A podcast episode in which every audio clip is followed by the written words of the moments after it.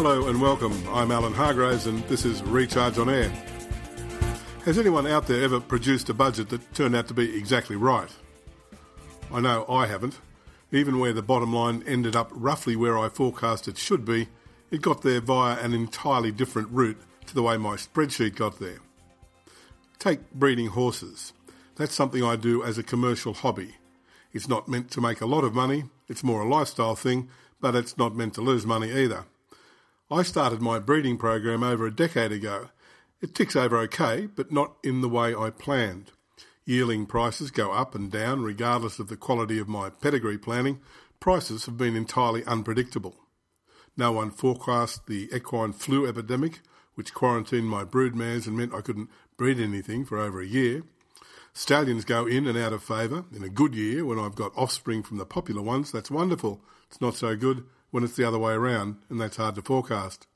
And that's all before I've factored in the Australian dollar for overseas demand, paddock accidents and vet costs, plus the performance of past progeny, just to mention a few other variables. This is all about business risk. You can't eliminate it, you can only manage it. And you can only make robust forecasts if you constantly stress test your assumptions accordingly.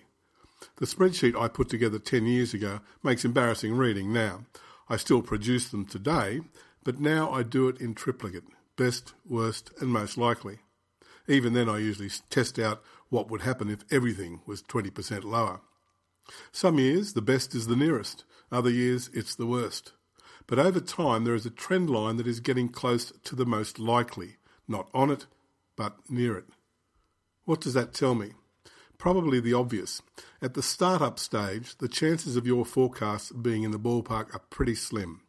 There is just too much you haven't thought about and that you won't find out about until you're actually on the road. What can you do about it?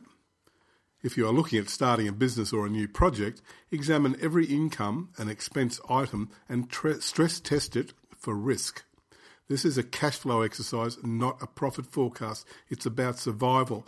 Make sure you are realistic about receiving money. Don't count invoices. Count the money you expect to actually receive and when. Forecast both late payers and non payers. There will be some. And look at seasonal shifts in revenue and costs. Check that you will have enough money at the right time. What if your best customer went broke or didn't pay at all? What if a supplier did? You might choose to ignore the unforecastable, like fire, flood, or earthquakes, but then given the last few years, maybe you should have at least to think about those too. Fiddle around with your spreadsheet. You will soon see where your leverage is and is not. These are the critical things you have to get right or change your strategy. This is the value of budgeting exercises. The goal is not to produce a result that matches reality. It is to focus on the critical path you must take and what elements have the biggest impact on the outcome of your enterprise. I'm Alan Hargraves. This has been Recharge on Air. Thank you for listening.